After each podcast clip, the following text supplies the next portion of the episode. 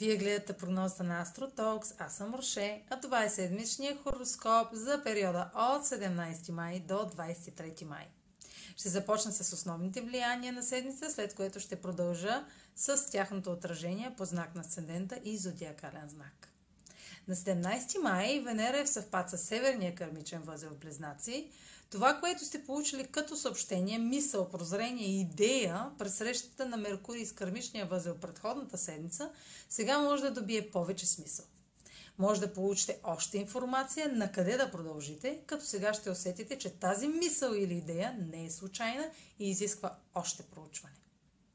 На 21 май Слънцето е в квадрат с Юпитер в Риби. Това е първият аспект към Юпитер, откакто влезе във водния знак Риби на 14 май. Това е ключов момент за оценка на стремежите и намеренията за растеж от края на януари. Вече сте впрегнали мотивация и вяра в една сфера от живота, сега ще получите яснота и подкрепа от друга сфера за това какво още има нужда да бъде подхранено с постоянство, кораж и корава амбиция. На 23 май ретрограден Сатурн във Водолей започва своята фаза. Тя трае няколко месеца. Повечето от вас са чували за епохата, за ерата на Водолея и ако сте разбрали и усетили ролята на времето, в което заживяхме, дойде моментът да приложите наученото на практика, особено докато Сатурн е ретрограден. А сега ще продължа с прогнозата за вашият зодиакален знак и знак по асцендента.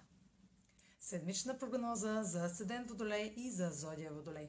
Слънцето в аспект с Юпитер в Риби ще даде нова възможност на делата, започнати в сферата на независимите действия, да развиват финансовата ви сигурност, докато сте активни в творчески проект, занимания с деца или хобби. В стремежа да разширявате възможностите си чрез ваш талант, жънете материален успех, докато представяте своите творби и занаят. Може да попаднете на няколко избора, като вече сте получили информация от кой да се възползвате. Ретрограден Сатурн във Водолей ще забави изграждането на лична независимост, като провокира ситуации на преразглеждане на условия, които сте подложени да изпълните или сами сте поставили. Ще виждате все по-ясно ограниченията в постигането на амбициите ви, какво и колко не ви достига, докато обстоятелствата ви притиска да предприемете сериозни мерки. Здравите и трайни основи в тази сфера са зависими от поетата отговорност, проявената толерантност и положените усилия до тук. Няма да е възможно да продължите сами, без да сте изградили видими резултати. Имайте предвид, че съпротивлението на събитията ще забавя още повече прогреса.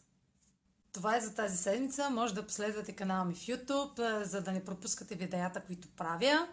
Може да ме последвате в Spotify, в Instagram, в Facebook. А за онлайн консултации с мен може да посетите сайта astrotalks.online, където ще намерите услугите, които предлагам.